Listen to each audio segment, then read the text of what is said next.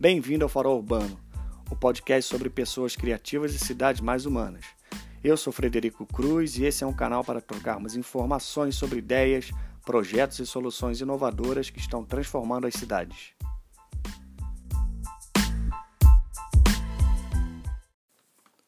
Olá, muito bem-vindo e bem-vindo ao podcast Farol Urbano.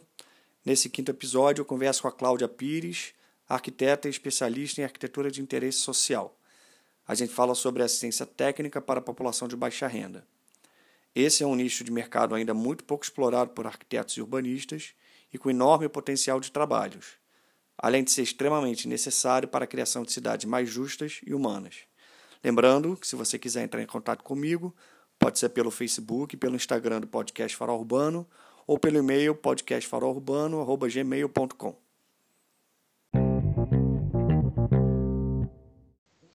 Cláudia, obrigado aí pela tua presença aqui no podcast.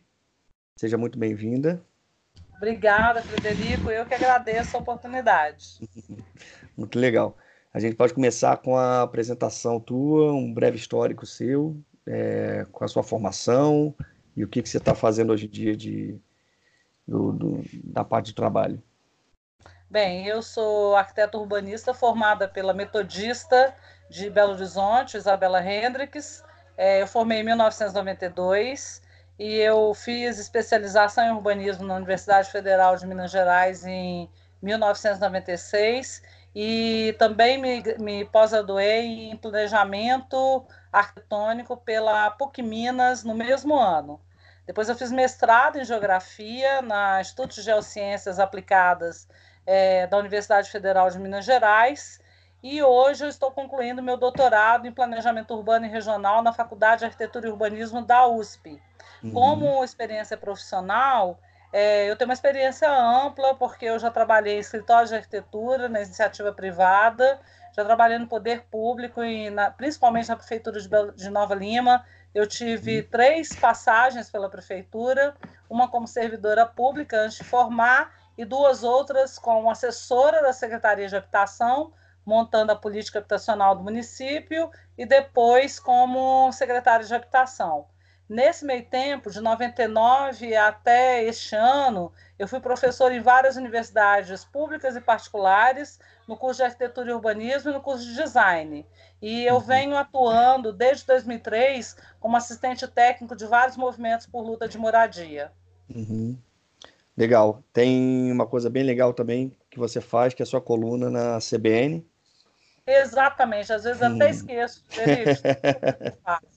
Mas eu tenho desde 2009 é, uma coluna na CBN, na Rádio CBN Belo Horizonte.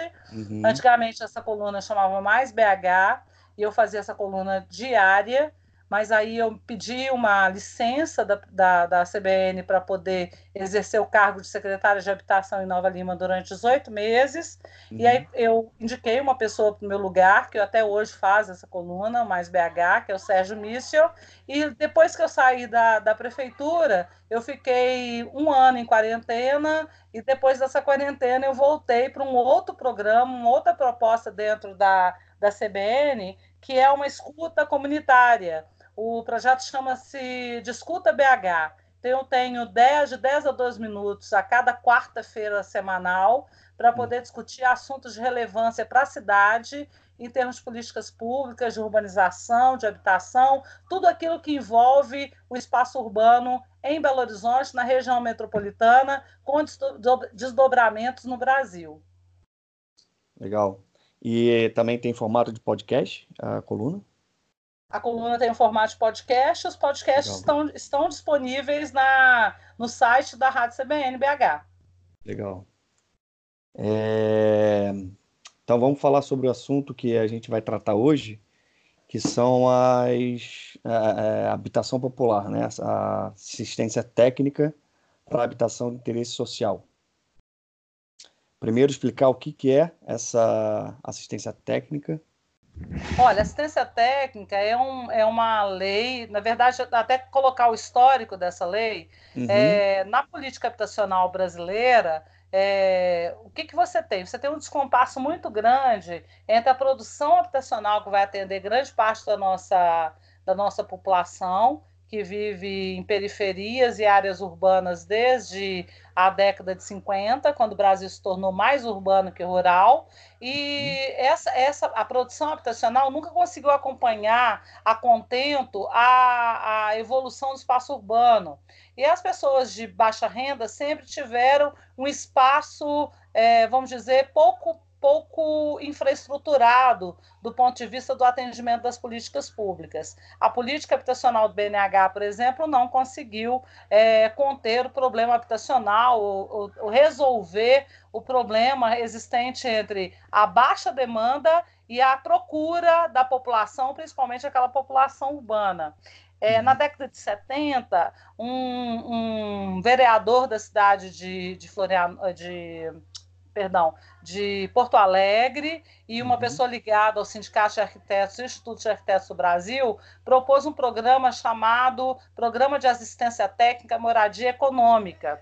O que, que era esse programa? Esse programa era um programa voltado para o atendimento das famílias que não podiam pagar, é, com um, um, sistema de atendimento a essas famílias é, parecido ou análogo ao que acontece no SUS que é uhum. você fazer um atendimento universal, onde você pudesse suprir a, a, demanda por reforma, por adequação de domicílio, por pequenas transformações no ambiente construído, que pudessem uhum. fazer com que a família de baixa renda vivesse melhor numa habitação produzida ou autoproduzida pela própria família. Isso foi é, o início da, do, da luta pela assistência técnica, começou na década de 70 com o arquiteto Clóvis Gelfritz, e ele, a gente deu continuidade a isso no decorrer das décadas seguintes, né? principalmente depois do Estatuto das Cidades, que é uma uhum. lei que regulamenta o direito à cidade já na década, no, no ano 2001, é a Lei 10.257, e essa lei coloca como um instrumento de acesso à, à moradia e também a, ao direito à cidade, ou uma, uma produção de cidades mais justas, o acesso à assistência técnica.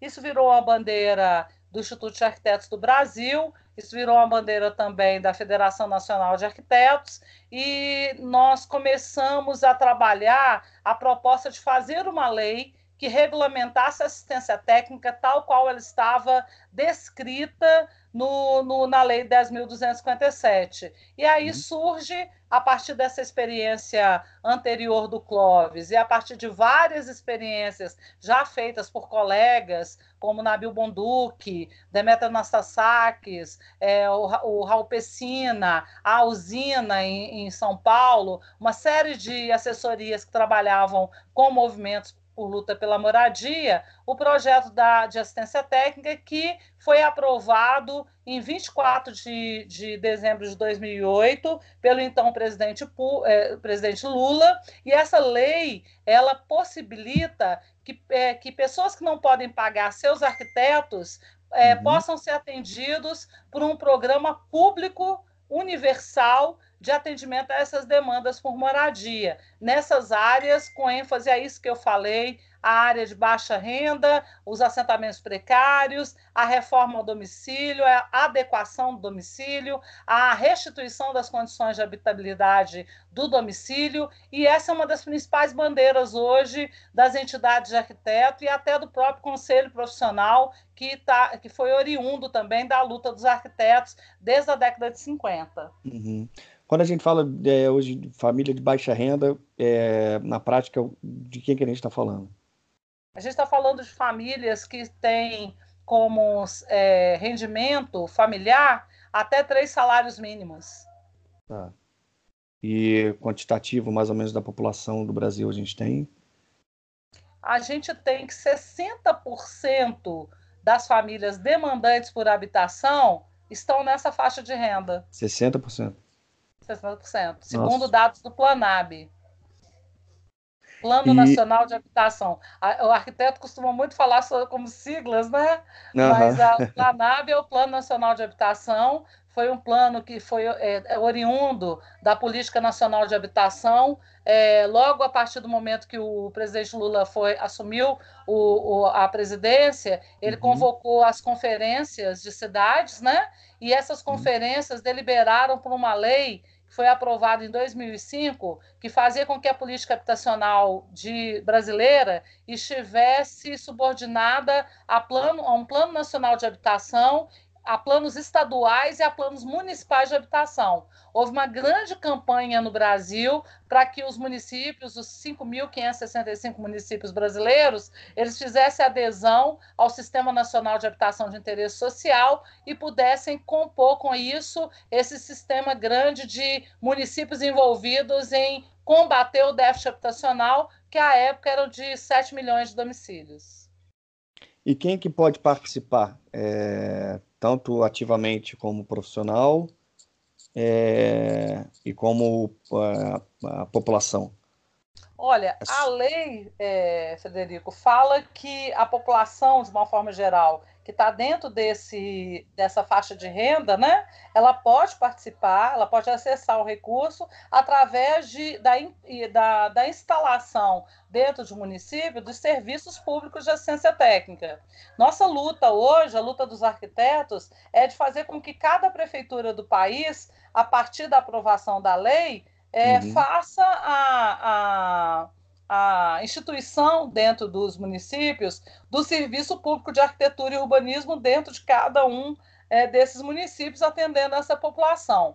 Há ainda o desconhecimento por parte dos municípios, né? o que não, não se perdoa, porque o, o, o poder público ele tem que estar consciente daquilo que o, o Estado brasileiro colocou como sendo obrigatoriedade, dever do Estado, de se implantar essa, essa, esse, esse, serviço de assistência técnica, tal como temos nas, nas prefeituras, analogamente, a defensoria pública, por exemplo, uhum. que atende ao cidadão nos casos onde ele não pode pagar pela defesa do advogado. Então, o trabalho do, do, da assistência técnica dentro dos municípios, ele tem esse, esse, esse desenho.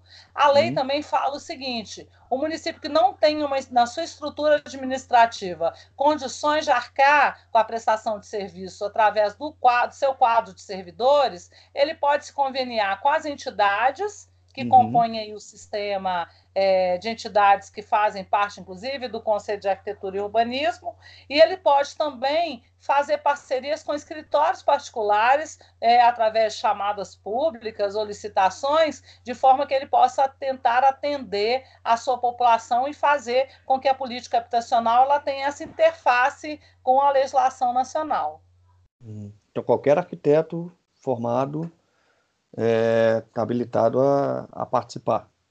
Exatamente, Frederico. E, e apesar de ser, pelo que eu entendi, apesar de ser uma lei, que a lei é 11.888, é isso? 11.888 de 2008. Isso. Ela, apesar de ser lei, ela ainda não está implantada no, no Brasil. É, existe ainda uma, uma baixa adesão por parte dos municípios, apesar da lei ser auto-aplicável, ela não, uhum. ela não necessariamente precisa da como chama que, a, que o município faça uma legislação municipal específica para isso. Ele uhum. pode seguir a lei federal e conseguir fazer o atendimento da sua população, tá? Não há necessariamente a, a obrigatoriedade de fazer essa, vamos supor, essa regulamentação municipal, a não ser que o município queira. Por exemplo, eu fui secretária municipal em Nova Lima, eu pretendi ampliar o leque, o espectro de atendimento da população local, e aí, para prever que a, o município pudesse também fazer intervenções de obra é, em imóveis considerados de risco, imóveis que teriam, por exemplo, risco construtivo, nós uhum. aprovamos uma lei é, é, é, dispondo de recursos orçamentários que pudessem ser diretamente utilizados na, na execução dessas obras, que eram consideradas pelo Plano Municipal de Redução de Risco do município obras prioritárias para redução de, de problemas de ordem operacional com famílias que não tinham condição de pagar pelo atendimento ou pelo, pela obra emergencial para retirar sua, sua, sua casa da área de risco. Uhum. E etapas de, de projeto vai desde de concepção da arquitetura, implementação, é, reforma, isso, isso tudo está é, tá, tá inserido nessa, nessa lei. Exatamente. Então, é, na prática, um arquiteto, como é que ele pode entrar, é, tem que se inscrever na, é, na prefeitura? É, como é que, como é que se, se cadastra? Existe um cadastro de, de arquitetos? Olha, eu, eu atualmente tenho feito uma discussão, e essa é a discussão é assim que a gente vai levar para a formação de arquitetos interessados em treinar assistência técnica junto ao CAL Santa Catarina. Uhum. Eu tenho uma tese, essa tese é do meu escritório, é, de que a assistência técnica ela não é um serviço público somente. Uhum. Tá? A uhum. gente pode, o arquiteto urbanista se interessa por causas sociais, ele pode é, ser contratado, por exemplo, por uma por um movimento social. Eu, por exemplo, sou um exemplo disso. Eu tenho é, vários contratos com movimentos ligados à luta pela moradia e uhum. a gente fazer junto propostas para atendimento à demanda desses grupos organizados. É, nesse caso, as regras que impostas para o meu projeto, eu vou atender a esse público-alvo e eu vou montar para eles o que eu chamo hoje de incorporação popular. É, eu vou atender a produção habitacional, eu posso atender também a reforma, ampliação, a, a discussão sobre o problema habitacional de inadequação, resolvendo pequenos problemas, pequenas reformas. Não necessariamente eu preciso aguardar o poder público para fazer isso. Uhum. Então, existe uma oportunidade de mercado para o arquiteto urbanista é, que está centrado nessa, nessa demanda é, de 60% da população brasileira. Não há uhum. necessidade do arquiteto urbanista formado hoje ele ficar aguardando apenas o serviço público. É uhum. claro que o serviço público de arquitetura ele é importante para poder fundamentar uma ação de política pública que envolve o poder público local, estadual e até federal.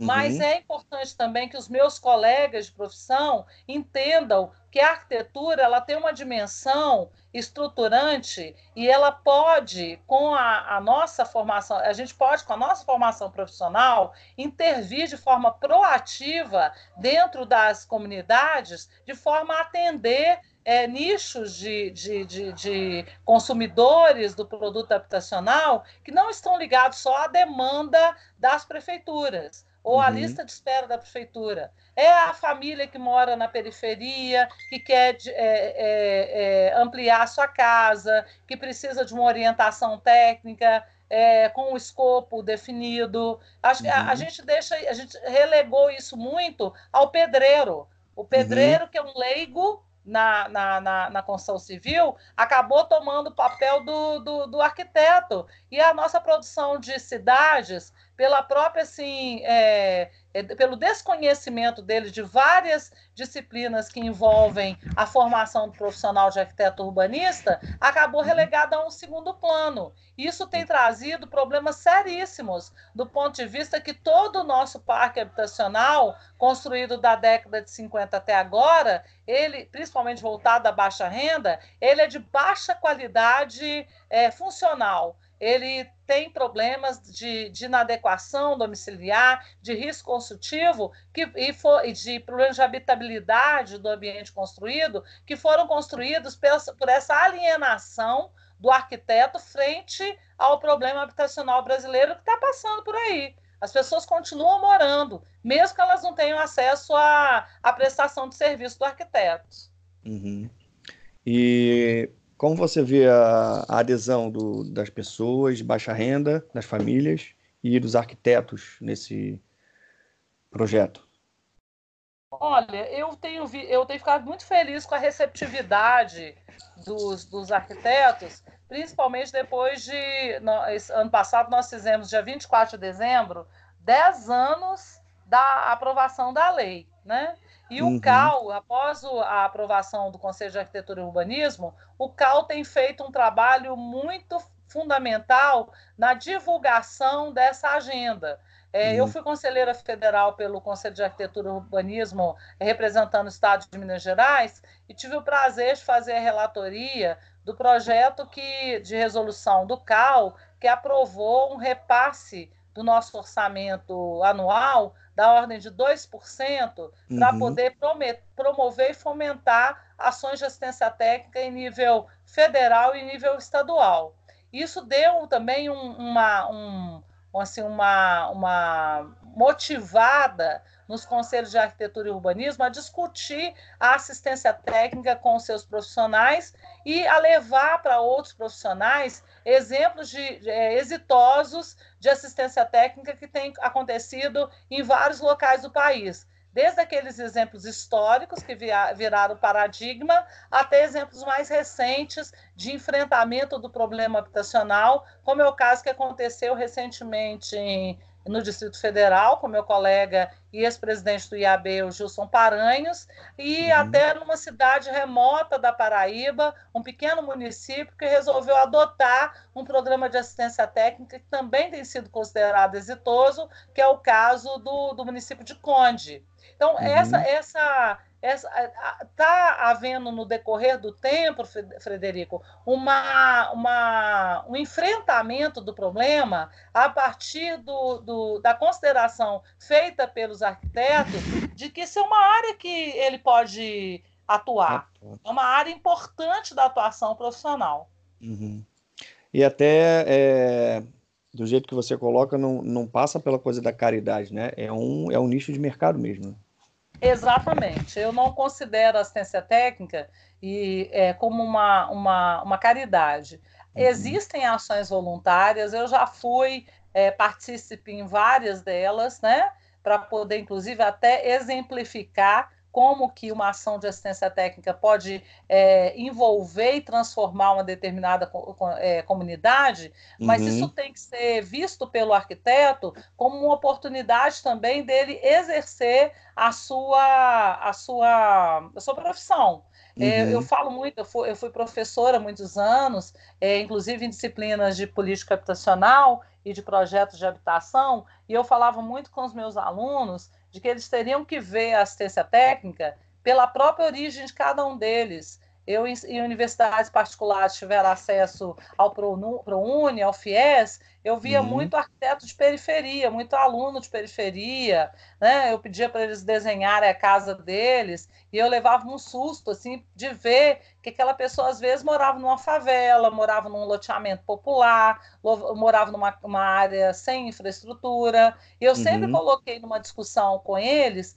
que eles poderiam assumir o papel do arquiteto de bairro, do arquiteto que pode estar articulado com um programa, por exemplo, de assistência social, dos CRAS, ou pode estar articulado com o programa de saúde da família, é, hum. fazendo uma ação coligada com os agentes da família, ajudando a proteger aquela comunidade, no caso dele ser um agente público. E no caso dele ser um agente privado, ele pode montar a, a, o escritório dele naquele bairro onde ele nasceu e começar a transformar a realidade do entorno onde ele nasceu com os preceitos que ele aprendeu dentro da escola de arquitetura. Uhum. Não, ele não vai fazer uma obra grandiosa, não vai se tornar um Oscar Niemeyer, uhum. mas ele vai fazer a diferença dentro daquele lugar onde ele vive e vai ganhar honestamente o dinheiro dele. Uhum. Não vai haver nenhuma diferença entre o que ele ganha ali e o que ele ganharia num grande escritório ou fazendo uma, uma captação de clientes dentro de uma casa-cor, por exemplo. Né? E, a gente tem que tirar esse preconceito, essa preconcepção de que o arquiteto só é útil para as elites. Muito uhum. pelo contrário, ele é mais necessário aonde há é, exclusão e onde há desigualdade. Sim. E isso, isso sempre foi da história da, do arquiteto, né? Essa, essa parte social, essa, esse enfrentamento, né? Sim, é, é, e a gente é visto pelo mercado como um profissional caro, como um uhum. profissional inacessível e como um profissional que está ligado muito mais ao discurso de uma classe dominante do que a um discurso de enfrentamento de um problema social. Isso não é verdade os arquitetos eles estão engajados em movimentos por luta de, pela moradia desde as reformas de base, desde os movimentos sociais da década de 50. Olha só, os arquitetos fizeram um, um, um evento chamado Seminário Nacional de Política Habitacional, editaram um livro sobre o tema, num, num, num evento que ocorreu em 1963, antes da, antes da ditadura militar, lá uhum. no Quitandinha, em Petrópolis. Ficou conhecido Legal. como o primeiro eh, seminário que estruturou uma política de reforma urbana no Brasil.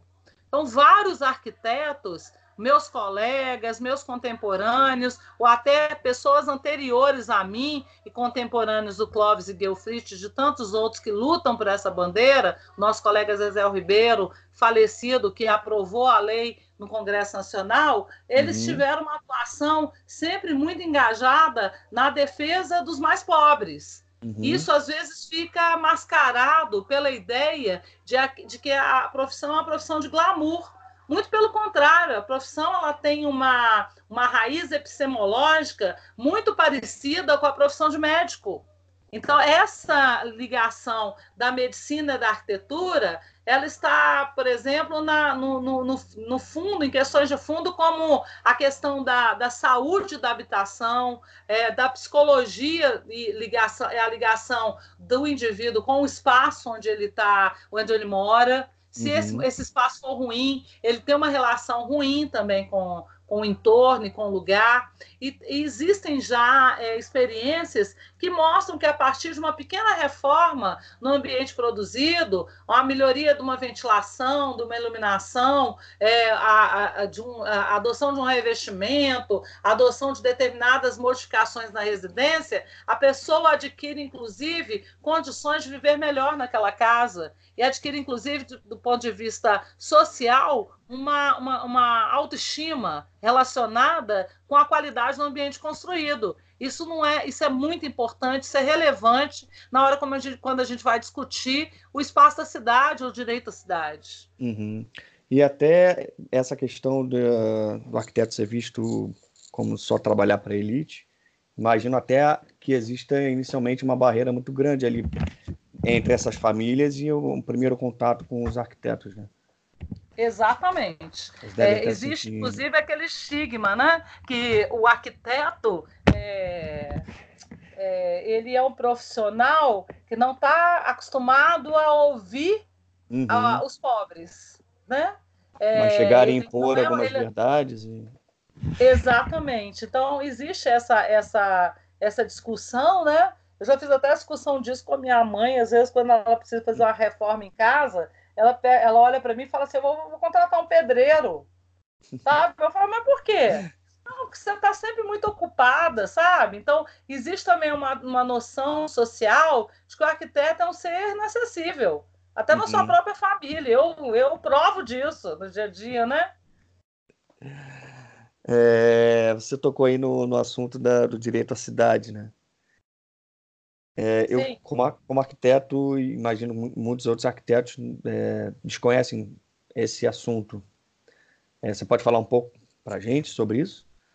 Olha, esse, esse termo, né, direito à cidade, ele vem acompanhado por uma, uma outra discussão feita na época do, da discussão da lei de assistência técnica, feita inclusive pelo Demetri, que é meu, meu parceiro é, é, profissional hoje, meu companheiro, uhum. ele, ele discutiu na, na discussão da lei de assistência técnica, ele falou muito sobre essa questão, perdão, das pessoas terem direito à arquitetura. E a, uhum. a direito à arquitetura como uma conquista do direito à cidade. Direito de morar bem, direito de se localizar, direito de ter acesso às infraestruturas e principalmente uma habitação de qualidade é, o direito à cidade vem acompanhado da, da premissa máxima da, da Constituição de 1988, que discutiu a habitação como direito social, um direito uhum. humano social e social. E, além disso, é, discutiu a questão da função social da propriedade, ou seja, prevalece sobre o direito absoluto de propriedade, que até então a gente tinha adotado como dogma é, final da sociedade brasileira a noção de que a, acima desse direito é, de propriedade você tem um direito inalienável do ser humano e do cidadão brasileiro de conseguir morar onde existem as infraestruturas e onde existem condições para ele criar vínculos e criar sua família.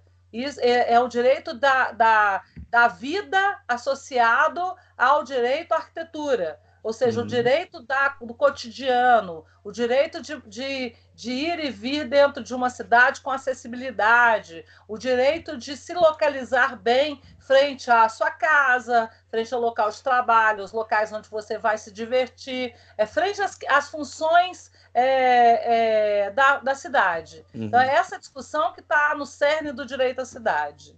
Que não é só a questão da moradia, aí é toda a questão de, a de questão... infraestrutura, de... Exatamente. O Flávio Lassa, que é um autor que eu gosto muito, né? Professor Flávio uhum. Lassa da USP, ele fala que ele tem um livro assim considerado clássico é, na arquitetura que chama O que todo cidadão precisa saber sobre habitação.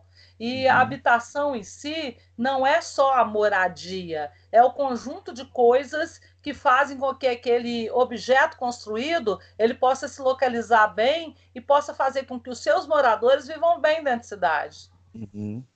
Então, não é localizar a habitação fora dos grandes centros, não é penalizar o pobre é, numa periferia distante e longínqua, muito, muito pelo contrário, é fazer com que a habitação esteja interligada com todas as funções fundamentais para a vida em cidades. Aí que a gente já entra na relação com o planejamento urbano, né? Exatamente. Toda a criação do, do, do ambiente para pro, proporcionar os contatos, a, as coisas acontecerem, né? Exatamente, é isso mesmo. E a gente, você consegue passar para a gente alguns exemplos já executados né, no Brasil de dessa assistência técnica? Você já citou que o teu escritório é, trabalha com, com algum, alguns grupos, né? Exatamente. Eu, eu, eu sou mais novinha, né? Formei em 92, mas em 90, uma, um dos, uma das, das atividades que mais me impressionou em termos de, de assistência técnica, ele não era considerado isso, mas é isso também, e mais algumas outras coisas, foi, foram os mutirões da Luiza Erundina em São Paulo. É, uhum. inclusive, durante esse trabalho, eu tive a oportunidade de ver o trabalho do Demetra na Sassax pela primeira vez. E eu me encantei com aquilo que eles faziam, ou seja, uma arquitetura completamente encaixada no desejo e na demanda dos moradores, aqueles que estavam formando os mutirões autogestionários e estavam fazendo toda aquela revolução na forma de usar o dinheiro público. É, Essa era uma iniciativa privada, né? Iniciativa, priva... iniciativa privada? Não, iniciativa pública aí nesse caso, né? Ah. Mas com mutirões é público-privado, porque os mutirões uhum. eles eram associações é, sem fins lucrativos, uhum. e é onde a prefeitura fazia um chamamento público e repassava o recurso para a produção, mas o projeto escolhido era é, objeto de um concurso nacional de arquitetura. É, o projeto Mutirão São Francisco, por exemplo, setor 8, foi feito pela equipe da cooperativa, no qual o, o Demetri era coordenador geral, e é um projeto emblemático em termos de arquitetura de interesse social. É, outros exemplos, eu na, na, década de 2000, eu tive a oportunidade de começar um projeto extensionista, e esse projeto foi apresentado no Seminário Nacional de Assistência Técnica, que rodou todo o país, coletando é, iniciativas exitosas, né? E a gente trabalhava dentro da, da faculdade com o que a gente chamava de, que chama, é um, um projeto titulado Arquiteto da Família, a gente fazia uma ação interativa com o grupo familiar de forma a mostrar o que era arquitetura, mostrar o que, que era a, a habitabilidade e, e salubridade do espaço, qualidade do espaço e interagir com o morador de um bairro de periferia aqui de Belo Horizonte, produzindo pequenas reformas que aumentasse o conforto interno do ambiente construído. Foi um uhum. projeto que eu tive muito prazer em fazer, como atividade extensionista. Logo a seguir foi acompanhada de uma outra atividade que a Mariana Estevão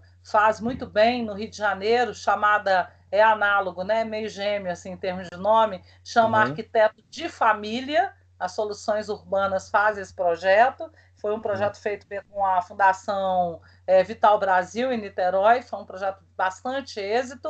É, existem as, os, os movimentos populares de São Paulo, de moradia, que continuaram né, naquela, naquela discussão sobre direito à cidade, com os mutirões, com as assessorias técnicas. Aí eu cito o exemplo da, da usina, né, que é um, um, um coletivo é, é, coordenado pelo, pelo arquiteto João Marcos também, fez várias incursões na arquitetura de interesse social, produzindo exemplos é, paradigmáticos e belíssimos. Uhum. É, mais recentemente, é, eu cito como contribuição do meu escritório a, a, o projeto que a gente tem feito, fez para Minha Casa Minha Vida, é, entidades no, na ocupação urbana Zezé Ribeiro, no centro de Belo Horizonte. A gente está em processo de aprovação desse uhum. projeto, uhum. Mas nós também fizemos dois projetos, três projetos de incorporação popular para movimento em Belo Horizonte,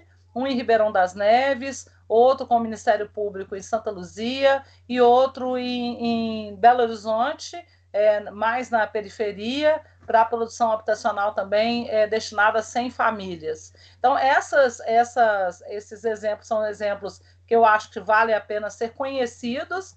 Existe uhum. o exemplo também da Prefeitura do Conde, que eu citei, que é um exemplo paradigmático. Existe o coletivo Peabiru, em São Paulo, faz um trabalho belíssimo de assistência técnica. Existe a CODAB no Distrito Federal, que revolucionou a questão da regularização fundiária no Distrito Federal e da assistência técnica. É uma pena que o projeto não teve andamento, porque o governador Hollenberg foi, não foi reeleito e uhum. a pessoa que assumiu no lugar dele parece que não, não comprou essa ideia né, da, do uhum. serviço público de arquitetura e urbanismo dentro da, do poder público do Distrito Federal. É uma pena isso. Mas existem vários projetos né, que são uhum. emblemáticos no sentido de tratar essa questão. Tem também aqui em Belo Horizonte hoje um coletivo chamado Arquitetos de Periferia, que também trabalha com a discussão da, da formação de mão de obra de, de senhoras, né, mulheres, na uhum. periferia para reforma, ampliação e construção com a ajuda de arquitetos, é, e que é bem interessante do ponto de vista da, da associação à assistência técnica, é, de forma que a gente tem é, aprendido muito com esses coletivos, tem também ampliado o leque de, de aplicação do conceito da assessoria técnica. Eu estou uhum. trabalhando nesse momento, estou envolvida com 15 formandos, 15 alunos que eu acabei de formar no dia na sexta-feira, que eles trabalham com são, são é, pedreiros, marceneiros, é, é, pintores que vão trabalhar comigo em projetos de assessoria técnica para restauração de imóveis, é, manutenção e restauração de imóveis tombados. Então a gente está trabalhando na discussão da assessoria técnica ligada ao patrimônio cultural. E aí tem também, em Juiz de Fora, um coletivo que trabalhava com isso, é, esse trabalho chamava Habita Vida, infelizmente ele foi interrompido, mas a sua técnica continua fazendo um trabalho muito interessante em Ouro Preto, com esse mesmo gancho. É, existe também a assistência técnica feita pela Nádia Somec no, no bairro Bexiga, em São Paulo. E aqui em, em, Santa Catarina, aí, eu tenho certeza que eu vou conseguir mapear muita coisa interessante do ponto de vista da, da assessoria técnica daí. Afinal, vocês têm aí também uma referência muito forte na pessoa do Pessina, que é uma pessoa que lida com mutirões e que uhum. desde a década de 70 vem trabalhando a questão da autogestão e mutirões organizados para fins de moradia. Inclusive, a, se não me engano, a Cal aqui de Santa Catarina, ela tem uma, uma publicação falando bem, bem, bem ilustrada sobre assistência técnica, né? Sobre essa lei. Tipo uma Exatamente. cartilha, né? Eu agora fui contratada junto com o Demetri, com o advogado Marcelo Leão, uhum. para a gente poder fazer esse treinamento muito baseado nessa ação anterior do CAL aí, do Conselho de Arquitetura e Urbanismo, que trabalha com a, a discussão da assistência técnica, muito voltada para o que eles chamam de projeto estratégico de interação com a assistência técnica no, no, no Estado. É, o Conselho de Arquitetura e Urbanismo, aí coligado com as entidades irmãs, é, é FNA, Federação Nacional de Arquitetos, e a B, Instituto de Arquitetos do Brasil, tem feito um trabalho muito importante aí em Santa Catarina. Na, depois de amanhã, eu estou em Florianópolis fazendo a discussão da metodologia de formação de arquitetos nesse, com esse conteúdo, e no dia seguinte em Chapecó. Legal. É, hoje a gente está gravando dia 1 de abril, não sei se. Bom, até lá não, eu não vou ter lançado esse, esse episódio, mas é, eu até espero te encontrar aqui para a gente conversar uhum. melhor. Marcelo, nosso amigo em comum, ele que Isso. me apresentou o teu contato para a gente gravar um, um episódio. Ele também já está na. Já, tamo, já estamos marcados também para gravar um episódio. E depois aí seria legal também a gente conversar sobre o resultado dessa tua visita aqui, sobre essas, essas reuniões. Seria Exatamente. interessante. Vai ser muito bom, inclusive para a uhum. divulgação dessa ação. Também uhum. não adianta, sabe, Frederico, a gente fazer um treinamento se a gente não conseguir colocar é, assistência técnica para o arquiteto como uma uhum. oportunidade. Uhum e para o cidadão como um direito, sabe? Uhum. Acho que essas duas questões nós temos que discutir muito, tanto com as associações locais de moradores ou os movimentos de luta pela moradia, quanto pelos próprios arquitetos. É até como essa, essa questão da divulgação para muita gente que está saindo da, das universidades, se formando, que às vezes vê, é, tem poucas oportunidades de, de emprego nesse momento da, do, do país. Isso é uma coisa super legal, né? É, hoje em dia, nas universidades, isso é, é, bem divulgado, que na minha época eu não, não, nunca tinha escutado sobre isso. Não, eu quando fazia, era professora dessa universidade onde eu fazia extensão é, é, universitária, os meus colegas me chamavam lá e vem a, a professora que gosta de pobre. que absurdo. Obrigada, fico muito honrada por isso. É, se você, como você falou, você está falando de 60% de, de, de, da população é um nicho imenso para atuar, né? Exatamente, e... imagina. O nicho que precisa. Hoje nós temos um déficit habitacional em quase de 8 milhões de moradias. Você tem 15 milhões de domicílios em favelas. Poxa, gente, não tem mercado para arquitetura? Como é. não tem mercado para arquitetura? E esse é um mercado praticamente sem concorrência, né? Exatamente. Como você falou do um aluno teu que começa pela própria comunidade, quantas pessoas ele vai ter ali que ele vai poder atender sem se deslocar, conhecendo é, é, como como como o seu cliente uh, os problemas que eles têm ali. Exatamente, e... olha só. E a gente está tá, assim, perdendo o bonde da história porque os engenheiros e os, e os administradores de empresa já observaram que existe esse nicho. Uhum. É, um administrador de empresa maravilhoso, que eu admiro muito, que eu acho que você deveria até fazer um contato e depois fazer um, gravar um programa com ele, é o Fernando uhum. Assad, da Vivenda.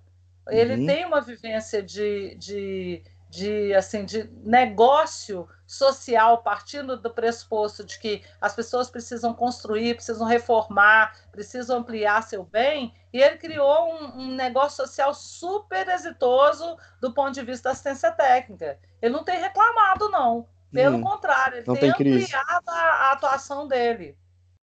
Muito legal. Obrigado pela dica e já está anotado aqui. É, então, é, é, voltando aqui é, para as pessoas que vão começar a atuar nessa área, o que, que você acha? Quais são as, os principais desafios aí que, que, que, vão que a gente enfrenta? Olha, eu acho que é conhecer a realidade brasileira. A realidade brasileira não se conhece na Casa Cor, não se conhece em viagens internacionais para a Europa, é, se conhece indo em vilas e favelas, em periferia e discussão de conselhos de moradia e, e, e discussão de paróquia, nas igrejas, nos centros sociais, nos centros comunitários. Eu acho que o arquiteto está sendo formado hoje, ele tem que se, estar atento a essa realidade e esse panorama que eu tentei desenhar aqui para você, que eu tentei uhum. estruturar na minha fala aqui, mostrando como nós somos importantes, como nós somos essenciais para a sociedade brasileira. É sair do, do escritório e e viver a cidade, viver os bairros e prestar atenção nesses detalhes, né? Exatamente, Frederico. Sem isso, não, não haverá esse salto é, conceitual da arquitetura em prol de uma universalização. Quando eu falo universalização, é o seguinte: o meu escritório hoje atende uma carteira que atende aos mais ricos e aos mais uhum. pobres. Uhum. Não, há, não há por que fazer divisão. Eu não sou arquiteta dos pobres. Eu sou uhum. arquiteta que presta serviço para um cliente que demanda a minha arquitetura. Uhum. O, o, o, médico que atende no SUS, ele não, não chega na porta da, do seu consultório e fala assim: agora eu engessei a perna de um pobre, entendeu? Uhum. Não existe isso. Claro. Tá? O que, que ele está fazendo ali? Ele está atendendo a um sistema que é fruto de uma luta assim insana da sociedade brasileira. Infelizmente, hoje querem é, acabar com esse sistema, né? Que é o Sistema uhum. Único de Saúde. Nós podemos ter todas as críticas a ele, né? Mas ele foi, ele é considerado no mundo uma referência em termos de saúde pública. Uhum. E eu acho que a gente tem que pensar que esse paradigma ele é muito adequado à necessidade que nós temos hoje de universalizar o atendimento de arquitetos urbanistas a, aos domicílios urbanos e rurais por conta de tudo que nós temos visto acontecer em cidades, as uhum. tragédias ur urbanas relacionadas ao risco habitacional e construtivo. Nós passamos agora aqui em Minas Gerais, na minha cidade, que é Nova Lima, nós passamos pelo drama da inadequação, da localização entre uma barragem que foi licenciada e uma vila que está em volta dessa barragem. E a gente uhum. tem pensado hoje em alternativas para resolver o problema dessas famílias através das assessorias técnicas. Então, nos próximos três, quatro anos, essa é a discussão de centro da arquitetura aqui em Minas Gerais. Como nós vamos conseguir resolver problemas de, de, de, de, é, de é, comunidades inteiras, onde tem estratos é, sociais dos mais diversos níveis, com arquitetura? Nós vamos ter que resolver isso. Vão ter que produzir cidade, vão ter que produzir remanejamento, realocação de moradores. Isso exige dos arquitetos uma noção, é, uma, um, um, domínio das ciências sociais e principalmente uma aplicação de toda a sua experiência de projeto e de análise urbana. Não há como fugir disso. Então, o, o arquiteto se tornou um, um, um profissional fundamental nessa discussão. Uhum é uma questão, hoje em dia, até básica, né? Do jeito que Exatamente. as cidades estão indo, não tem como não abordar isso, né? Ou deixar para outras pessoas pensarem nisso. Né? Exatamente. E, pensando nisso, como é que você vê, então, aí, a, a, fechando aqui esse, o assunto, é, como é que estão as perspectivas para o futuro aí? O que, que você acha? Muito boas. Muito boas. Eu não posso reclamar da minha profissão, não. Uhum. Eu acho que ela, ela é rica em oportunidades. Uhum. Ela não tem, eu acho que a gente tem condição de criar, inclusive nos escritórios de arquitetura, carteiras diversificadas de serviço e pela nossa própria formação generalista, a gente tem condição de ser mais do que projetistas, mais do que conce, é, mais conceber o desenho da, uhum. da proposta arquitetônica do espaço, a gente tem condição de conceber a, o, o, a, a engrenagem disso. Uhum. Nós somos bons incorporadores, nós somos bons analistas urbanos, nós somos bons planejadores. Tá? Essa vivência social do arquiteto, ela permite que a gente tenha esse, esse diferencial no mercado. Agora, se você se encastelar e se alienar dos problemas brasileiros, uhum. realmente você vai reclamar do futuro. Uhum, legal. É, então, Cláudia, te agradecendo aqui o teu tempo, essa conversa super esclarecedora aqui para mim e acredito para muita gente, super importante e, e atual. É, como é que as pessoas entram em contato contigo? Algum meio que você prefira? Empresa, eu tenho uma empresa qual, chamada. Qual é o nome? Hã? Eu ia te perguntar o nome do teu escritório. Planos Urbanos, Arquitetura e Urbanismo. Uhum. Eu agora é, penso em colocar uma micropágina em andamento no, no, na internet só para divulgar isso, não é para captar uhum. clientes, não. Eu não dou conta dos meus clientes. Pô, que bom. eu eu tô, todo mundo reclamando que não tem trabalho, eu não posso reclamar disso. Eu tenho muitos, muitos clientes. Todos os clientes dentro desse perfil, além de estar atendendo também gente que não sabe o que fazer para atender esses clientes, que é o caso das construtoras e das incorporadoras. Eu Legal. assumi dentro do escritório a tarefa também de incorporar para baixa renda. Então, meu escritório é um escritório que trabalha com consultoria, planejamento urbano, desenho de novos empreendimentos e principalmente articulação de tudo isso com assistência técnica. Legal. É, eu sei que você já deu aí indicação de algumas pessoas. Eu sempre peço para o convidado dar é, no final é, uma dica ou uma indicação de alguém que inspira, que esteja fazendo um trabalho legal. Você tem mais alguém que você, você acha que você poderia falar? Olha, você eu acho que falou uma porção de gente. Assim. É, é, entrevistar e, e, conhecer o trabalho do Demetri. Eu tá. sou suspeita para falar porque é meu parceiro de vida, né? Uhum. Mas ele me ensinou muito, muita coisa que eu sei antes mesmo de eu conhecê-lo. Eu aprendi pela arquitetura dele, observando a arquitetura dele. Eu acho assim, ele é, eu posso considerá-lo assim, é, trabalhando inclusive com ele hoje, um, uma das maiores é, é, é mentes é, um dos maiores arquitetos no mundo que lidam com essa questão da assistência técnica e da, da produção habitacional. Sem dúvida nenhuma. Eu acho assim que conversar com ele e aprender um pouco do que ele faz é fundamental para a gente entender como que o arquiteto do século XXI tem que se comportar.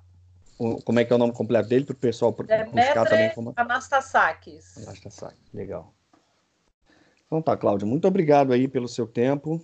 E espero que o pessoal ah, tenha gostado. Foi um prazer. Precisando só mandar um zap. Tá ótimo.